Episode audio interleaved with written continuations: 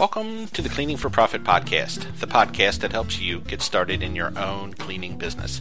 For more information on starting your own cleaning business, visit cleaningforprofit.com. Hi there, my name is Tom Watson, and I'm going to be walking you through this episode. Today's episode is titled How to Keep Your Keys and Codes Organized. A few weeks ago, I asked everyone out there to send me some topics they wanted me to chat about in a podcast. Several people wanted to know how I kept track of all the keys and the alarm codes. So that's the topic of the day. One of the biggest responsibilities as a cleaning business owner is to properly manage all the keys and the codes that you are entrusted with. This seems pretty easy at first, and it is, but it can become an issue as you obtain more and more accounts and the employees to clean them. I'll start out by stating that you can probably come up with 10 different ways to do what I'm going to describe, so feel free to modify the system, but this is how I handled keeping track of all my customer keys and associated codes. It all starts when you get a new customer, and this new customer gives you a set of keys. I'll give you an example. My first account was a real estate office, and we were hired to clean, clean it every other week. So the manager gave me a key and a code. So I went back to my office. I gave that customer an account number in my super simple filing system. In the beginning, it was simply 001. So I went out to Staples. You know, I had some folders that I was going to use for my filing cabinet. I took one folder out and I put, you know, the real estate office on there, and then next to it was 001. Nice and easy. Um, then I wrote down how many keys were given me and the alarm pad number that deactivated the alarm on a piece of paper, uh, any other information that was relevant, and I put that folder into the filing cabinet. Then I took the keys that this person gave me and I placed a key ring on it. And that key ring allowed me to write the account number on it.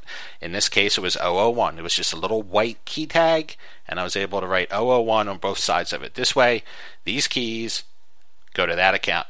Nice and simple. From there, I placed a tiny little post it note in my wallet and that matched the account number to the alarm code. This way, I would always have the alarm code handy when I went to clean, because though I was really good at remembering alarm codes, sometimes you completely black out and can't remember them, or let's say you have five accounts to clean and they all have a different account number, it's easy to get those numbers all jumbled up.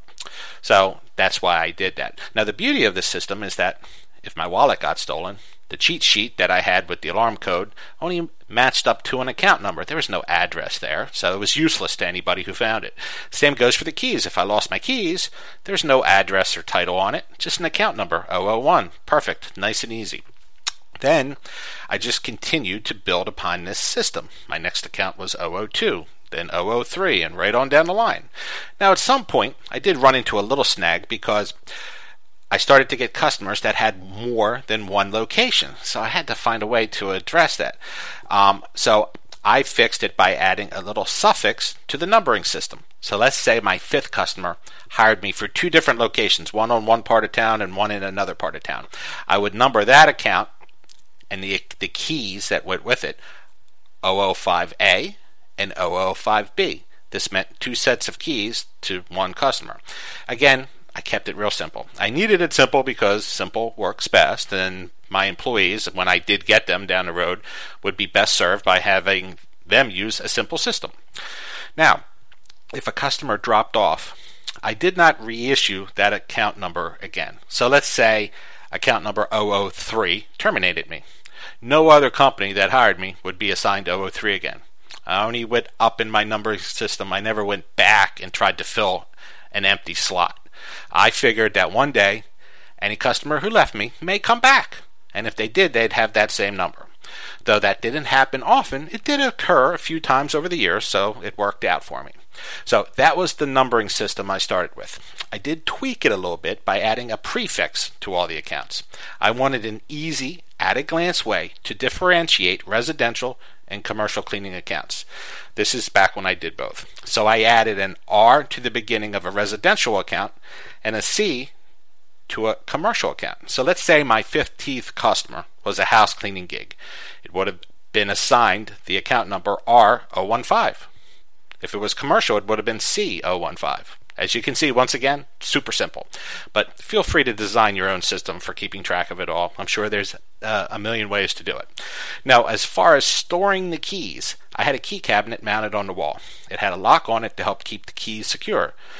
These cabinets come in all shapes and sizes, not to mention various price points.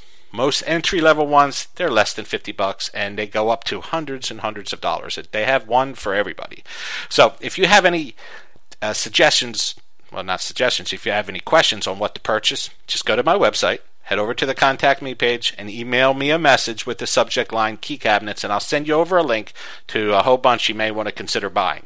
Uh, if you don't, just you know, go ahead and take a peek for yourselves. But it's a good idea to have a key cabinet that keeps everything in one location so you know where everything is all the time. And it's good for you and it's good for your customers because keeping track of those keys is a big deal. So, this wraps up our episode of how to keep your keys and codes organized. I hope you found it interesting, and thanks again for listening. Be sure to check back next week for our next episode. For more information on how to start your own cleaning business, I encourage you to visit my blog at cleaningforprofit.com. Just click on the blog section for my latest posts. Should you have any questions or comments about this episode, just visit the website and go to the Contact Me page. I look forward to hearing from those of you that touch base, and I'll talk to the rest of you next week. Thanks again for tuning in.